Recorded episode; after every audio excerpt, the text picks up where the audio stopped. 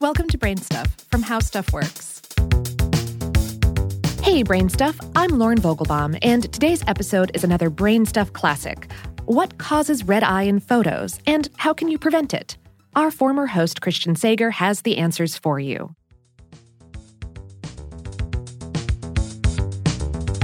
Hi, BrainStuff. I'm Christian Sager, and I'm here to talk to you about why people's eyes sometimes appear red in photos.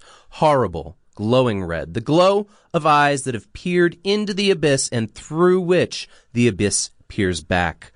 I'm just kidding. It's it's just simply a reflection. Everything that you can see is reflecting some amount of light. You can see my shirt because it's reflecting wavelengths of light and absorbing the other wavelengths. Black things like my soul or I guess my pupils absorb most of the light that hits them. Most pupils look black because they're shadowy windows to the retina.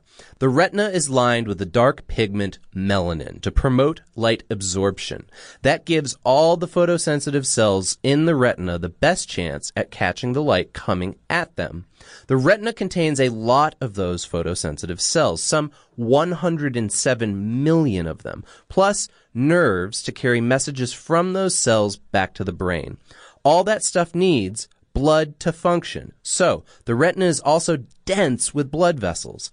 Red eye is just a glimpse at those blood vessels. You see, camera flashes illuminate everything within their reach, including the blood vessels in the retina.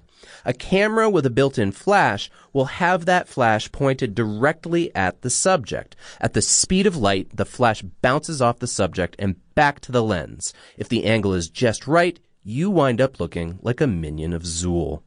Part of the problem is that you're using a flash. You're in dim light, meaning that your subject's irises will be dilated with lots of retina showing.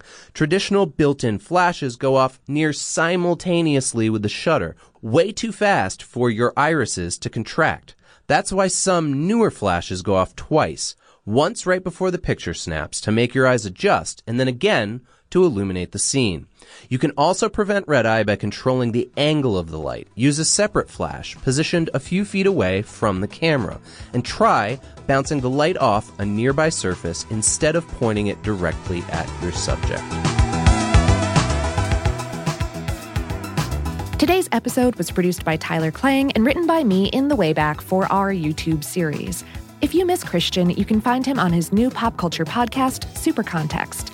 And if you enjoy our show and want to support us in return for some brainy housewares or peoplewares, visit our online shop at teepublic.com slash brainstuff.